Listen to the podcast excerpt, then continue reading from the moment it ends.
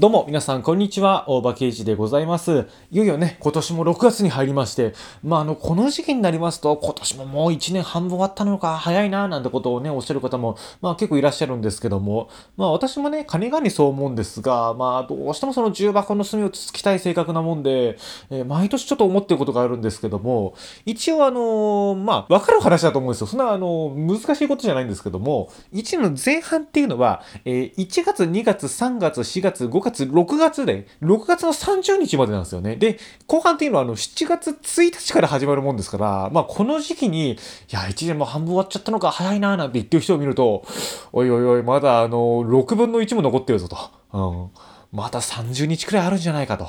まあそういうふうにね、思ってしまうわけなんですけども、まあそんなことを実際口に出してもいい顔はされないですから、まあこのラジオで話す程度でね、えー、済ましておきたいなという感じなんですけども、えー、まだ1ヶ月あるということで、まあ前半できなかったからいいかと、なんかあの、時間が経ったことを言い訳にしているそこのあなた。まだ間に合いますぞっていうね、まあ私が言ったところで何もなんないんだけども、まあでもね、6月から結構変わる点とかもね、まあいろいろあるかもしれませんが、まあ6月と言いますと梅雨のシーズンなんですがね、まあ先週、先々週か、え先々週あたりなんか、まあとにかく連日雨でさ、5月のまだ半ば、まだ終わりかけなのにさ、すっごいもう連日雨で、梅雨ってのがほんと早くなったね、なんつって。で、現にね、近畿まではもうすでに梅雨入りしてますけども、ところがどっこい、ここ1週間くらいずっと天気がいい。あんなにもう梅雨が早い、梅雨が早いって言ったのに、晴れるなーっていうね。だから気象庁なんで梅雨入りって言われるんだよって言ったその答えがまあこれなんでしょうね。まあでもね、またちょっと天気この後崩れるって言いますけども、でも梅雨って感じかなっていうところがまた微妙なもんで、もう気候変動も進みすぎていよいよ梅雨分かれちゃったのかな、前半後半みたいなね。もうオリンピックとパラリンピックくらい期間違いますよね。えー、だから、いつから梅雨になるんだろうかっていうね、割と、あの、軽減だというか、気象庁も、もう発表しなくていいかなんつってね、いや、あれが梅雨でしたっていう、逆に梅雨が早く終わっちゃってるようなパターンもね、あるかもしれないし、まあ、いずれにしろ変な天気といえば変な天気ですよね。えー、なんかね、雨がどうこうどうこうって言おうと思ったんだけども、あの、話の方向としてはもう、暑いねっていうそういう感じで、もう腕まくりなんかして半袖みたいな感じとかさ、あと、扇風機回してはもはやいいもんね。うん、もう外歩くともう汗ダクダクになっちゃいますからね。だからもういよいよ、あの、冷蔵庫にね、あの、ペットボトルに入れた水を入れとく時期になりましたよ。もう水道の水をね、あの、適当な大きい、そうだな、まあ1リットルとかさ、それぐらいのところに入れて、まあ野菜室かどっか入れとくっていう、まあ、これ以上ね、熱くなると、まあ麦茶も同時並行で作り始めるんですけども、麦茶はちょっとまだ早いかなっていう、そこまでじゃないかな、まだ水でいいかなっていう、お茶はあったかい方が美味しいかなっていうね、まあま体冷やしても良くないですからね、こういう時にやっぱ体調崩しやすいみたいのもありますけども、まあ、お天道様がもう顔を見せる見せるっていう感じで、えー、結局、お天道様もいつから梅雨なのか分かってないんじゃないかと思うんだけども、まあね、天気いいから布団もね、で干したりして、えー、本当梅雨時の晴れ間ってさ、あの、気温も上がるしても、梅雨だからムシムシするし、あんま気持ちよくないじゃないですか。でもなんだろう、今回の晴れってそこまでの感じじゃなかったですもんね。えー、普通に夏っていうね、えー、まあ、さっきも言いましたけど、汗だらだらっていうのもさ、あれ、なんか今、手を拭くね、えー、衛生管理用のハンカチと汗拭く用のハンカチってのを分けた方がいいんじゃないかみたいなこと言ってんの、なんかテレビだったかなんかですね、ネットだったかなんかわかんないけども、なんかそんな声も見たりしましたけどもね、えー、まあ、ガラッと天気いいわけですから、ちょっとね、私、意外な敵に襲われてまして、えー、それがね、花粉症？鼻水がすごい出たんですよ。まあこれ今回木曜日撮ってるんですけども、えー、今週は特にあの前回の続きですので、そんなネタ集めも何もないですから、全然早く撮っちゃっていい。なんならあのこの前の続きで撮っちゃっていいくらいだったんですけどね、えー、火曜かそれくらいに撮ろうかななんて思ったんですけども、まあ火曜日鼻水が出る鼻水が出るで、えー、とにかくもう止まらないんですよ。で、私の場合ね、風邪とかひくと割と鼻詰まり系を起こすんですけども、花粉症はね、完全にサラサラサラサラ流れるタイプでね、えー、で、私、あの、血液検査でその IgE っていうアレルギーの値があるんですけども、あれがね、バカ高いんですよ。えー、あの、耳鼻咽喉科の先生見てびっくりしたもん。あ、これはすごいねって。でも、話聞いたらその数値の割にすごくないねってね、えー、症状は比較的あの、収まってるらしいんですけども、まあ確かにその、私もね、毎日ものすごい鼻水が出るとか、期間中ずっとってわけじゃなくて、えー、花粉症の本当にそのシーズンの時でも、ピンポイントでやたら出る日があるんですよ。あれ何なんだろうっていう。もうこっちのコンディションの問題なのかどうかよくわからないんだけど、なんかね、たまたまそういう日が来て、で、まあ多分杉とかヒノキとかじゃないから草とかかな。えー、急ですよ。ほんとびっくりしちゃった。だから花粉の薬とかもさ、最近飲むのまばらだったんだけども、慌てて飲む方の薬と、その点鼻薬、鼻にプシュプシュする方の薬。で、で、ラジオも取れないしね。うんで、それはさ、火曜日だったからさ、大豆田十和子と3人の元夫の日じゃないですか。まあ、大豆田十和子と3人の元夫の話もしたいんだけどさ、8話。いやー、あの、小田切城が出てきたんだけど、小田切城がね、あの、気持ち悪いって意味じゃないですよ。気持ち悪いっていう意味じゃないんだけど、なんかね、キモいのよ。キモい。すっごい役。どういう役かっていうと、あのー、まあ、公私混同っていう言葉があるじゃないですか。えー、逆なんですよ。すごいオンとオフというか、仕事の時とオフの時の差が激しすぎるというか、もはやね、えー、二重人格なんですよ。うん、人として ちょっとわけわかんないくらいの、あのー、感じなんですよ。でもね、やっぱ小田切城ですし、坂本龍二作品ですし、なんだ、魅力的なんですよね。で、かっこいいことに間違いはない。ただね、キモいはやっぱオンとオフ激しす、激しいだろうね。二重人格並みですから。で、それをね、さらっと演技する。なんだろう、二重人格みたいって言っても、二重人格じゃないんですよ。その、狂気的でありながら、同一線上にいるっていう。その絶妙な演技をするオタキリ・ジョーもすごい。うん、8話も入りまして、で、ちょっとね、この前そろそろおすすめするならこの辺かななんて言いましたけど、またね、あのー、見始めてもね、いいと思います。山を越えたような気がする。うん。坂本龍一作品ってちょっと面白いのが、えー、1話とか2話とかから結構どんどん飛ばしていって、3話、4話あたりで、なんか第1章終了みたいな、なんか一区切りをつけるんですよ。で、それでまた第6話くらい、6話じゃないか、第7話くらいとかでまたなんか、えー、節目をつくんですよ。で、えー、普通のドラマっていうのはさ、だからそのくらい3話とかさ、6話とかでさ、なんだろう、送りバント的な流れにするじゃないですか。あ違うんですよね。坂本龍二作品っていうのは、8話とか9話とかで、えー、急にね、送りバントを始めるんですよ。うん。あの、現にね、1話とかね、えー、3、4話よりも進みというかテンポとしては、だいぶね、穏やかになってきてるんですよね。普通のドラマっていうのはもう最終回に向けて、どんどん盛り立てていこうっていう、どんどん派手になっていくじゃないですか。そうしない。どんどんその送りバントになっていく。カルテットの最終回もちょっと送りバント的なこともあったもんね。最終回ですよ。でもね、またそれがね、まあちょっとした魅力なんですけども、まああの、一人でね、あのドラマ見ても面白くないというかさ、やっぱなんだろうな、なんかドラマとかもさ、多分映画館で映画見たいなって人の心理と似てると思うんですけども、あの、一人で見てるとなんかちょっと消えちゃったりするんですよ。えー人の方がね、そのドラマとか集中できるような気がするんだけども、案外その、なんとなくそのスマホ見ちゃったりとかさ、ああ、なんか、お茶でもちょっと入れてくるかなんつってさ、なんか、身勝手というか、自由にできる分、ちょっと作品から目が離れちゃう時あるじゃないですか。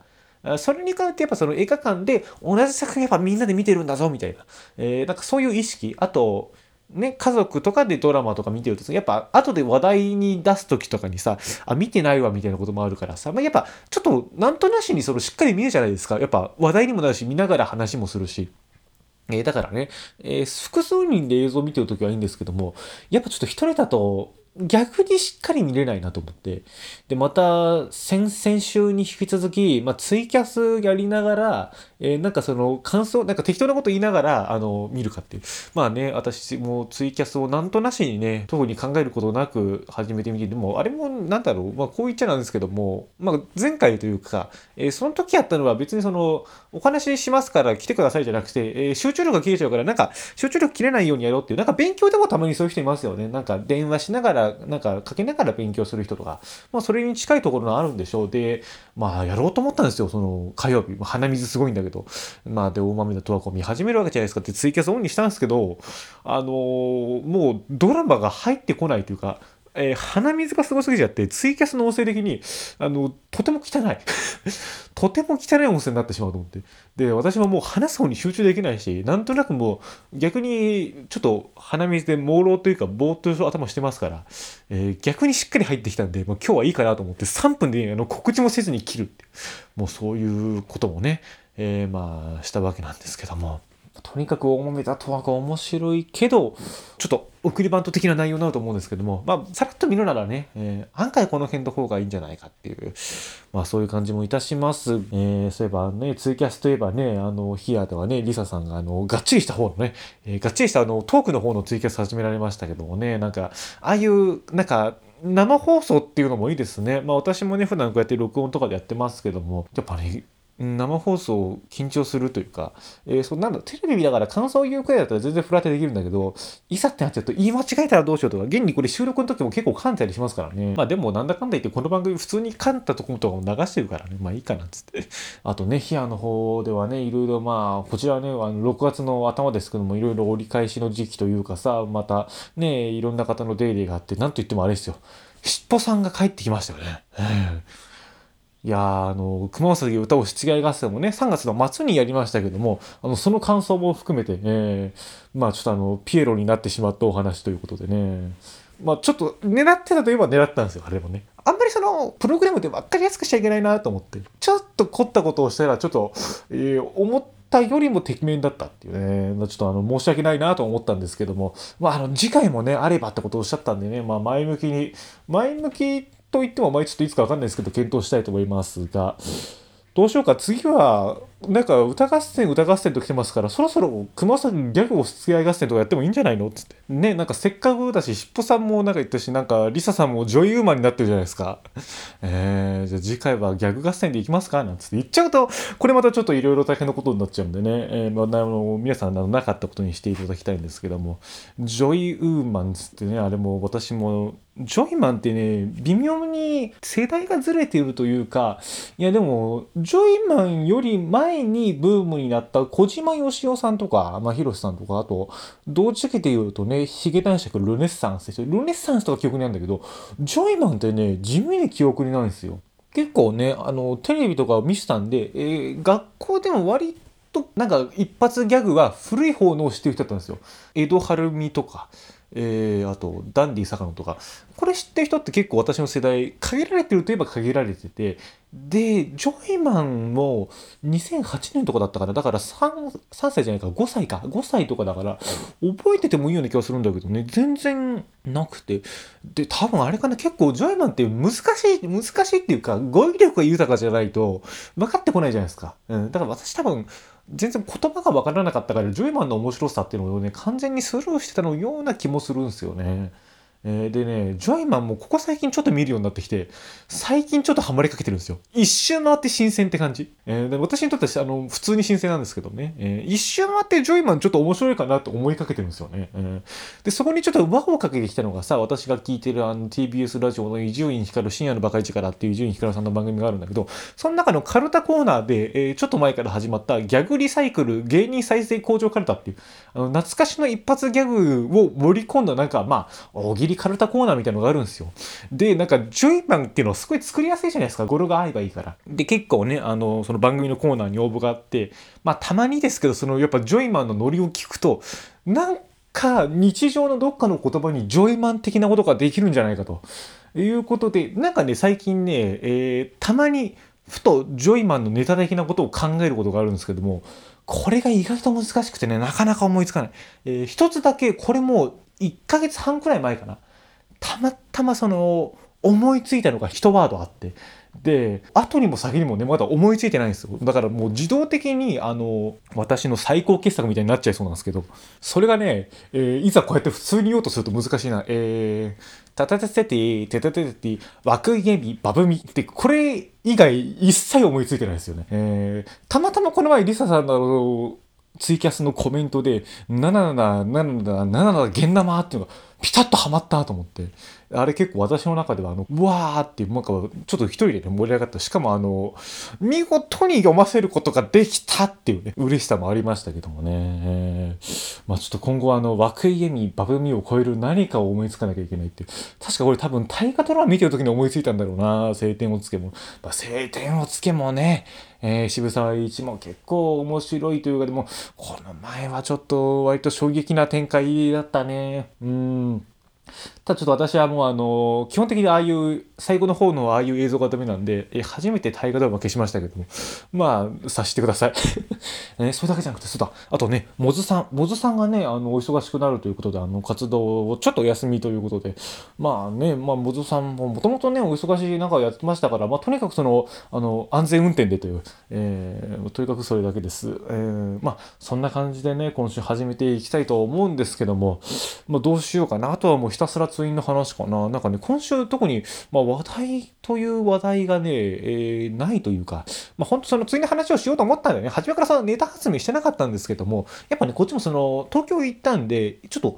気を使ってるというか、まあ、えー、田舎内であってもちょっと外出をね、あんまやたらめったりしないようにしてるんですよね。うんで、それがさ、この前、私、あの、まあ、友達がね、まあ、リア友ですよ、LINE でいるんですけども、なんか急に写真が昼間くらいに送られてきて、で、なんか、迷っちゃったみたいなこと書いてあって、なんだと思ってみたらさ、結構近所の写真なんですよね。なんか、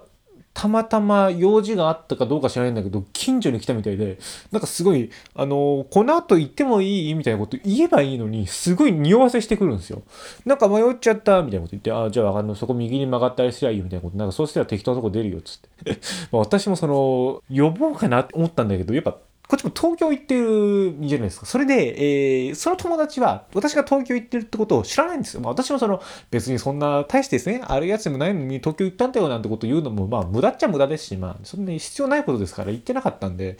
まあ、ちょっと、来るって言われたら困るなと思って、どうやって断ろうかな、つって。ねまあその友達はいいやつなんだけど友達のさらにお母さんっていう人がねなかなかのあのおしゃべりな人で おしゃべりな人でちょっとあの真実を話すのにはちょっと申し訳ないけど向かねえなと思ってまあどうしようかなと思ったら、えー、それから10分後くらいですよ LINE 電話がね鳴り出してあの「タッタッタッタッタッタッタッタッタッタ」みたいな鳴りして。これはまずいぞ、これはまずいぞ、と思って。まあ、迷った結果、人生で初めて、イルス使いました 完全無視っていうね。まあ、それであの後から、ああ、ごめん、全然スマホ見てなかったわっていう、もう、ちょっと苦し紛れの弁明をしてね、その場をやり過ごすって、まあなんかそんな感じですよ。えー、それではですね、始めていきましょう。オーバーケージハングアップターミナル第69回。改めまして、こんにちは。ブロイラーウェイこと大場刑事でございます。ということで、まあ、今週もね、まあ、ちょっと引き続き、ちょっと病院の話のね、続きをしたいと思うんだけども、あのー、先週どこで喋ったかいまいち覚えてないっていう。確か東京 MX、東京メトロポリタンテレビジョンの話をしたとこまでは覚えてるんだけど、その先どこまでしたっけっていう、まあそういう感じでございますが、まあとにかくもうこの番組、ポッドキャストのね、ジャンルがスタンダップコメディで、まあ一応ヒアさんも好きを語るっていう、まあそういう場所でやってるわけなんですが、まあ、全く全然違う病院の話をしていくという、まあ、相当あのコロコロコロコロ転がっている、まあ、そういう感じなんですけどもね。えー、まあ、さて、それはいいとして、ここまではあらすじですよ。これもう毎週行った方がいいから、どうする？今週から聞く人いる？わかんないよね。軽く言っとこうか。先週この、ここまでのあらすじで5分使ってたっていうね、相当な時間ロスだったんで、もっともう凝縮して言いたいんですけども、えー、ですね、地元の耳鼻科で鼻が曲がっていると言われ、地元の総合病院に行ったんですけど、曲がり方がちと単純じゃない。そこで東京の病院を紹介されたんですが、予約が2ヶ月くらい先でね、やっとの思いで、今月初めにね、行った、あ、今月初めじゃなかった、先月でした。5月の初めに行ったんですけど、そこで言われた衝撃の一言が、すべての意思決定に保護者が必要です。今回は何も進められない。えー、と。まあ、そうなったわけです。そう前回はですね、私一人で行ったんですよね。まあ、なぜかと言われましても、このご時世、えー、できるだけ移動する人数は少ない方がいい。そう思って、事前にね、病院に確認したところ大丈夫という確認を得ていたんですけども、もうそれがもう真っ逆さま。この件もっと語りたいんですが、今後面白い点は一つもないので、えー、今回はこの辺でね、失礼させていただこうと思います。気になる方は過去回をお聞きくださいっていう、まあ、だいぶざっくりといたしましたが、まあそう。思い出した、思い出した。先週どこで喋ったか。この前の診察は結局、あの、おじとね、行くことにしたんですよ。で、まあ、おじが保護者でも大丈夫ってことは、それはあの、確実に先生との確認で取ってますから、まあ、二人でね、病院で朝会って合流して、で、その、受付の耳鼻咽喉科の窓口で診察券とかいろいろ出したら、その受付の人に、あの、今回ちゃんと保護者の方いらしてますよねっていう。聞かれるっていう この前病院が来なくていいって言ったんですけど、っていうね、まあなんかそういう感じまで喋ったね。えー、まあ、それがね、今回一番のあの、トラブルだとは何もなかったんだけども、まあ、それで、まあ、待つわけじゃないですか。待合室で、ま呼ばれるまでね。まあ、結構早めにね、そもそも行っちゃったんで、まあ、ちょっと待つなぁなんて思いながら、まあ、待合で、あの、なんとなく待ってたわけなんですけども。そうだ、その時になんか、隣の診療科だと思うんですけども、なんかね、あの、すごい、まあ、偉そうなというか、貫禄のあるおじいさんと、なんかあの、スーツの男性、多分ね、えー、お偉いさんと一緒だと思うんですよ。なんか、秘書同伴で来ている、まあ、おじさんがいてね、えー、で、その、秘書がね、まあ、ちょっとトイレだか、なんか他の要件の電話が来たんだかなんだか知らないんだけども、ちょっと一回席を外したのよ。で、ちょっと違うところに行って、その秘書の人が帰ってきたら、なんとびっくり、お偉いさんがいないっていう。トイレに行ったのか、はたまた呼ばれたのか、つって。で、その秘書がすっごいうろうろして、まあ、いつの間にかちょっと見えなくなったから、まあ、どっかで会えたんだと思うんだけども、まあ、そんなことがあったね。えーま、それは置いといてね、えー、まあ、いよいよ、まあ、ピンポーン、つって、あの、入ってきてどうぞ、つって、ガラガラガラとまあ行くわけですよ。まあさてちょっとここで問題が一言目に何て言おうかなっていう。えー、まあどうもどうもこんにちはって。まあこれはまあ普通なんだけど、まあこの前はねお騒がせしましてって言ってまあ騒いではないし、まあこの前はすいませんって言ってもこっちが謝る義理もないしっていうね。まあどうもどうもどうもこんにちはみたいな感じで入ってったんだけど、まあ先生の方からね、えー、すいませんねこの前はみたいな感じで、あの今回はちゃんといらしてますかねっつって、ああ大丈夫です大丈夫ですっていうね、まあ無事あの診察始まったわけなんですけども、そう、前回その結果ばっかりお話しすぎて情景描写をね、一切してなかったんで、さらっとね、えー、言おうかと思うんですけども、とにかくね、先生がね、完全防衛なんですよ。もうあのー、なんでそんなにっつって、まあ、それは100%コロナだからだと思うんだけども、もう全身、まあ、防護服というか、あの、手術中に来たんですか？みたいな感じで来るのよ。えー、だからもう、ブルーマンですよ。まあ、女性の方なんでブルーマンなんだけど、本当あのー、手術中ですかってまた言っちゃったけども、本当に、えー、っとね、大きめの R2D2 と喋ってるぐらいの感じなんですよ。えー、またペッパーくんの方が、人間味があるっていう。だからもう目しか出てないんですよね。で、まあ、さらに目もやっぱその、飛沫とかがないように。メガネというかゴーグル的なのもしてるし、えー、もうね、表情という表情がね、ちょっとわからないんですよね。えー、なんとなく、まあ目で判断するしかないみたいな感じで。えー、なんかもう、こっちが普通にマスクくらいできてるのがちょっと申し訳なくなるくらいね、まあ、完全に防備してるんですよね。まあ、多分ね、この後あの他のね、診療がかかったんだけども、まあ、形成外科の方にもね、かかったんだけども、やっぱ形成外科の先生は普通にマスク程度だったから、多分その鼻とか、えー、まあ、喉とかさ、その、なんて言うんでしょう、粘膜、うん、その体の中にやっぱ触れる診療科だから、えー、気使ってるんだろうなっ、とは思いますけどもね。多分ね、そこが差じゃないかな。特にほら、耳鼻咽喉科っていうのは、その、嗅覚障害とかさ、えー、まあ、コロナとかにもちょっと噛みますからね。まあ、そういう部分で、えー、まあ、あるのかもしれないんですけども、もうとにかく、とにかくもう、全身ブルーで。まあお話をね、まあするわけなんだけどもさ、まあそう、この前さ、夢破れた診察から帰ってきてさ、なんかホームページ見たらさ、なんとなくね、端っこの方にさ、ヘレン・キラーの言葉の引用としてさ、病気を見るんじゃなくて、その人を見るんだみたいなこと書いてあって、はあ、病気見ろバカ野郎なんつって、まあこれはあの冗談ですよ。えー、冗談なんだけど、まあそんなこと思って、まあ今回こそはもう余裕病気見てもらわなきゃ困るでと思ったら、あの、ほとんどその、ついてきたおじに向かって説明をするみたいな感じだったんで、やっぱ人だったんだって。やっぱ大事なのは人だっていうね。まあ、なんかその空気的にね、私が独断でものすごい手術したいんだけども、本当にいいのかっていう、なんかそういう雰囲気だったね。えー、だから私はどうこうとかじゃなくて、周りがどうこうみたいのを確認するためっていう、まあ主にそんな感じだったんだけども、まああの私お、おじなんですけども、つっておじが言ったところで、ちょっとまた先生があの心の扉を閉ざす。え、ご両親やっぱ難しかったんですかって。まあでも私もほら、おじでもね、前回その親戚ならいいって言ったんだよ、つって。まあいいですけど、って。いろいろね、まあメリット、デメリットの説明をまあ受けるわけですよ。この鼻の手術っていうのは、まあ、私の場合お腹とは、まあ、多分繋がってないっていうか、そういうことは基本的にないんで、えー、もう完全に別としてね、えー、考えてはいるんだけども、その、あくまでその鼻のね、症状だけでも、えー、やっぱ空気の通りとかは、まあ、良くなることは良くなるんだけど、あくまでそれはあの、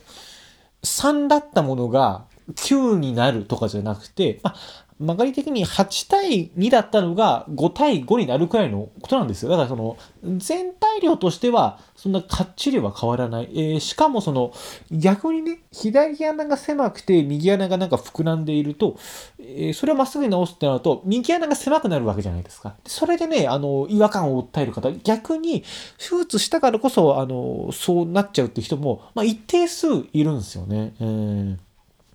で、さらにさ、あの、私の場合、あの、先生がね、その、お腹と繋がってないっていう歯の話で言うと、まあ、ちょっとあの、これくらい曲がってると、もはや、中学入ってからとかそういうことじゃなくて、小学生の時から相当大変だったはずだから、じゃあなぜそのタイミングでっていうのが、まあ、説明できないっていう。まあ、確かにそれも、まあ、なるほどなとは思ったんだけどもさ、まあ、私はもう、やろうという気でいるし、まあ、実際にね、えー、その家族、えー、父、母も、まあ、やろうという感じ。まあ、母に関しては、もう、あの、今日入院できるように頼み込んできなさいっていうくらい、まあ、手術をするっていう方針なんですよね。まあ、それは絶対ないんだけどね。えー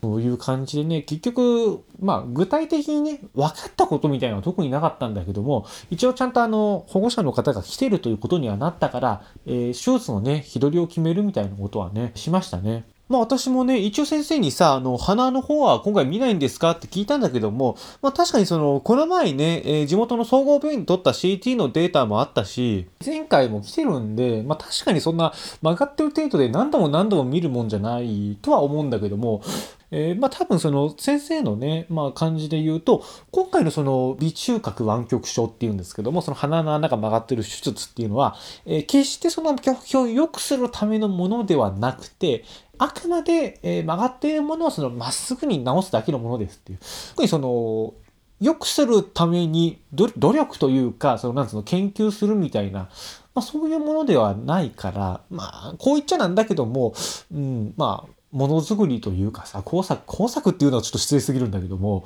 まあ、そんなんだろう、あくまでその、物理的なものになるから、えー、まあ、そんなあの、直前でいいみたいな感じだったかな。うん。今後成長して曲がり方も変わってくる可能性があるから、えー、そんなに急ぐもんじゃないですみたいなね。まあそんな感じでしたね。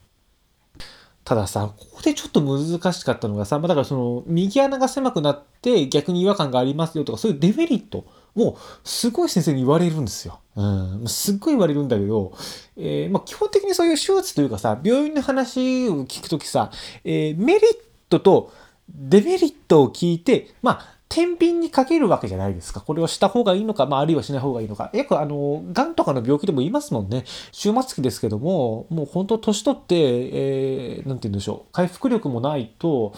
まあ、案外何もしない方が、うん、悪くはない可能性があるっていう、まあ、なんだろう、まあそういう考え方もあるじゃないですか。まあだからそういう、なんかいろんなことも含めてさ、えー、まあ天秤にかける。これが普通じゃないですか。でもさ、その先生はさ、メリットを一切言わないのよ。言わないというか、その、絶対に期待させないぞって感じなんですよね。まあだからデメリットこうなることもありますって言って、まあどれくらいの確率ですかっていうと、まあごくわずかですみたいな。なんかね、そういう話の繰り返しで、いまいちなんかメリットっぽいメリット言わないのよ。まあ、あのそのね、私は初めに紹介した町医者の耳鼻科先生はものすごい良くなるかもしれないっていう。まあ、これはその手術を実際にしないからさ、ちょっとリップサービスじゃないけども、まあ、ある程度期待というか、こういうことがあるからやる人もいるんだよっていう、えー、結構そのメリットしか言わなかったんですよね。えー、まあ、それは別にその先生がやるわけじゃないからいいとして、で、その次に紹介された地元の総合病院、そこではあのメリットとデメリットを、そうだね、ちゃんと5対5みたいな感じで、えー、すごいあの考えやすいというか、あまあどうするべきかって何かあの逆に困るのかみたいなものをすごい詳しくあの聞かされて、なるほど、じゃあこれとこれだったら、うんまあ、ギリギリ手術した方がいいかなみたいな、えー、なんかそういう感じだったんですよね。まあそれが大体普通だと思ったんだけども、今回の東京の先生が、いや、一切メリット言わないんだよね。デメリットしか言わない。で、デメリットこれみんなそうなんですかって聞くと、全然そんなことはないっていう。天秤にかけられないっていう うん。とにかく天秤にかけられない。もう後で言ったよねみたいな。いやでもなんだろうなんかいろいろ言われたことあんのかな良くなる良くなるって言いましたよねみたいなことが過去にあったのかどうか。まあわからないというか多分そうなんだろうけどそれにしても自分をそんなに下げたいのかって言いたくなっちゃうぐらいで。で実際その次のねあの形成外科の方の診察の方で聞いたらまあ多少デメリットメリットでまあ天秤って感じで話してくれたんだけどまあちょっと天秤に全くかけないからね困ったもんだったよ。うん。えでも良くなることもあるんですよね、つって。まあ、ごく一部ですが、こういうことが起こります、つって。ごく一部、だから、なんだろう、だんだん目的を見失い始めたぞっていう うん。まあ、でも、初めからね、えー、特にその、地元のね、総合病院の先生にはちゃんとメリットも含めて聞いたからさ、うん、まあ、悪い点ばっかじゃないんだろうとは思ってるんだけど、まあ、ちょっとそこは引っかかったね。うんあでもやることに決めましたけども。えー、したらね、もう早速、まあ、初めにね、手術の日を決めようってことになって、で、これが本当は前回やるべきことだったんですけども、えー、予約を確認しましたところね、結構、思ったよりも早めに取れた。ああ、あのー、そうだな。ざっくり言うと、100日後くらいかな。うん。あのね、だいぶ遅くなるんじゃないかって心配したし、現にね、そう、前回5、6ヶ月待ちなんですよってその女の先生に言われて、えー、なんで、相当かかりますよって言われたんだけど、あー、3ヶ月後くらいでどうでしょうってえ、えーっていう、ね。何があったんだっていう、もう、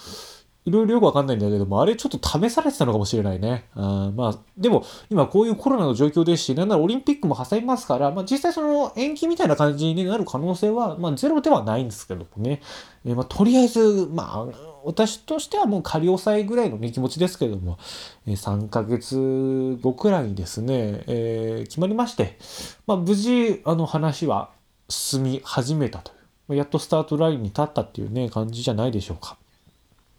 まあ、それでね、え、今回その GP 銀行科の方の先生の診察は、まあ、基本的に日にちが決まって、もう特に見ることもなく、まあ、終わりと。あ、そうそう。ただね、あの、鼻の曲がり見てさ、普通、普通というか先生によってはこれ手術した方がいいかもしれないんですけどまあ手術しなくても、まあ、大丈夫かなどうしますか？みたいなこと言われることが多いんだって。でも私の場合一応鼻見た時にこれまあ手術するかしないか微妙なラインですか？って一応聞いてみたんですよ。そんななんか曖昧な返事しかなかったんで、えー、したらあのいやこれはねあの手術レベルの曲がり方だよと言われたんで。うん。やろうっていうまあちょっとそういうところでもね、えー、まあいろいろ覚悟を決めたわけです。だからね、手術やった後ちょっとやっぱ嫌感とはあるかもしれないっていう、まあ、それしか言われなかったっていうね、まあなんとも微妙なところなんですけども、その今回の手術っていうのが耳鼻咽喉科で済ませらんなくて、えー、形成外科というとが絡んでくるんですよ。整形外科じゃないです。えー、っと、美容形成とかの方の形成外科ですね。えー、まあ次そこ行くわけですよ。えー、また待って、ピンポンと呼ばれて、つって、まあ、またガラガラガラって入ったらさ、やっぱ今度の先生さっき言ったけども、全然、あの、マスク程度の、まあ、軽装でね、ああ、じゃあみんながみんなやっぱ、あの、重装備ってわけじゃないんだって。まあ思ったんだけどもね、またさ、この形成機科の先生がさ、いや、いい先生なんだけど、いい先生なんだけどもね、結構若い男の先生で、で、なおかつね、たまたまその時、その先生の後ろに、研修医の女の子がいたんですよ。あまあ、女の子って言っても、まあ、大学卒業なのか、まあ、インターンなのかわからないんだけども、まあ、いずれにしろその20いくつですから、まあ、パッと見た感じ、その先生と多分、10も変わらないんですよ。だからまあ、ほぼ同世代のさ、その、ちょっと年下のまあ、可愛い子ちゃんがさ、えー、後ろに座ってるわけですよ。したらまあ、その、医者じゃなくてももう人間どうなるかわかります？あのね、ちょっとかっこつけ始めるんですよ。そうちょっとしたことを診察はものすごい親身に見てくれてるし、逆にそのかっこつけてるからすごい優しく接してくれるんだけど、あからさまでちょっと面白かったんだよ。まあそんな感じでね、いい面悪い面、悪くはないか。まあそういうこともあったんだけども、まあそもそもの話、えー、なんで今回その私がね、形成外科にもかかったかっていうと、まあこれは曲がり方の問題でして、えー、人によっては耳鼻科だけで済むんですけども、えー、とね、なんて言ったらいいのかな。まあ私その、鼻の微中学の曲がり方が、あの、ズンイオのよろけたついでにユミカオルの足の曲がりくらい曲がってるっていうように、えー、結構先の方、微中学の中でもまあ足というかね、えー、割とこの手前側、表側の方でぐにゃっと曲がってるんですよね。まあ、その弊害で、えー、私ですね、この鼻の穴をね、見せますってと、えー、左の穴の方にですね、曲がった部分の骨というか、もう、微中隔が明らかにもう曲がって、せり出てるのが見えるんですよ。ということでですね、その手前から曲がってるっていうのは、そこはあのミソなんですよね。まあ、その手術の術法というか耳鼻科の範囲っていうのが、まあ、基本的にはその鼻のね奥の部分っていうことらしいんですよ。えー、その内視鏡を使ってその奥の状況を見て穴を広げるっていう、まあ、そういうことをするのが耳鼻科。ただ私の場合、まあ、確かにその鼻のね奥の方っていうのも明らかにえ左側に寄っててえ確実にその狭くはなっているんだけどもでもその先端の曲がりをそもそも直さないとまっすぐにはなりませんっていう。だからその耳鼻科だけで手術ができなくもないんだけども、まあ、完全には直すことができませんみたいな。そういう感じでして、で、しっかりやるなら形成もっていう。この形成外科っていうのが、まあ、えー、基本的にその美容みたいなこともね、まあ、治療に近いんですよ。その鼻筋を直すとかさ、えー、二重にするとか。まあ、表ですね、外見について、あの、まあ、いじくるって言い方は良くないですけども、えー、その外見をね、あの、触るのが形成外科なんですよね。えー、なのでですね、その内視鏡を使わない、まあ、内視鏡が引っかからないというか、そんなね、えー、奥の方までいかない手前の部分を、この手というか、目視でやるっていうのが、あの、形成の、まあ、腕が必要なんですよね。耳鼻科の先生はだからこの手前のね、鼻の、まあ、なんて言ったらいいんだな、この、いわゆる出っ張ってる部分、ここに関してはそこまでいじれないっていう。だから、形成外科の先生と一緒にやって、まあ、全体的にまっすぐにするっていう、それが必要だったわけなんですよね。まあでもそのちょっとさ先生はちょっと格好つけちゃってるというかもう後ろに可愛い研修医ちゃんいますから、まあ、とにかくその形成外科がそのどれだけ、えー、偉大かっていうことを伝えなきゃいけないどれだけ大切な仕事かっていうのを教えなきゃいけないっていう、まあそういう使命もね、えー、ちょっと持ってますから、なんかそのね、私のこの CT のこの鼻の曲がってる画像見ながら、ああ、そうですね、これは、もうほとんど形成の手術ですね、つって。えー、まあ、耳鼻科の先生の力も借りると思うんですけど、これは形成が絶対に欠かせないですね、なんて言いながら。まあ、あながちそれもね、間違いじゃないからね、えー、まあ、本当あの、お願いしますって感じなんですけども。まあ、思えばここまでね、私もお腹の方の病気でいろんな病院も、まあ、かかったわけなんですけども、形成外科ってなんか範囲外だから聞いたことなかったなと思って、その形成の先生に、お腹みたいなこういう痛みって形成の観点からあったりしますか？みたいなこと聞いたんですけど、まあ、基本的に形成外科っていうのは痛いとかは見ないんでわからないですねみたいな。まあそれはそうなんだけどもね。えー、まあなんかそんなお話したりしながら、あとね、あの、微中核、これがね、えー、どうして曲がるかみたいな話もなんか結構してくれて結構耳鼻科よりもね形成外科の先生が確かにその骨みたいな部分まで取り扱ってますからあ意外と分かりやすい診察をしてくれて、まあ、そのね結構詳しい話もしたいんだけどなんとあの今週もお時間でございますっていう。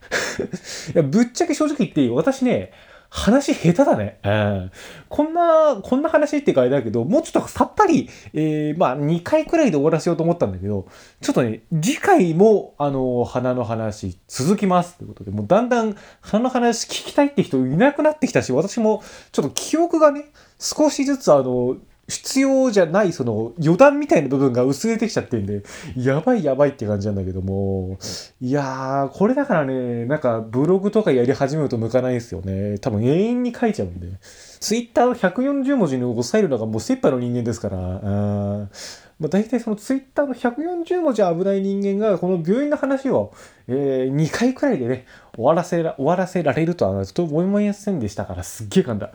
とても思いませんでしたから、まあなんかご容赦いただきたいんですけどもね。まあ次回でいよいよ完結にしたいですね。えー、まああの今後の予定なんですけどもね、一応再来週からまた定期テスト週間となりますので、多分今週、来週あたりがものすごい、えー、こってりしていて、えー、急になんか15分くらいのあっさりした番組に、ね、なっちゃうかもしれませんが、えー、またあの皆様あのよろしくお願いいたします。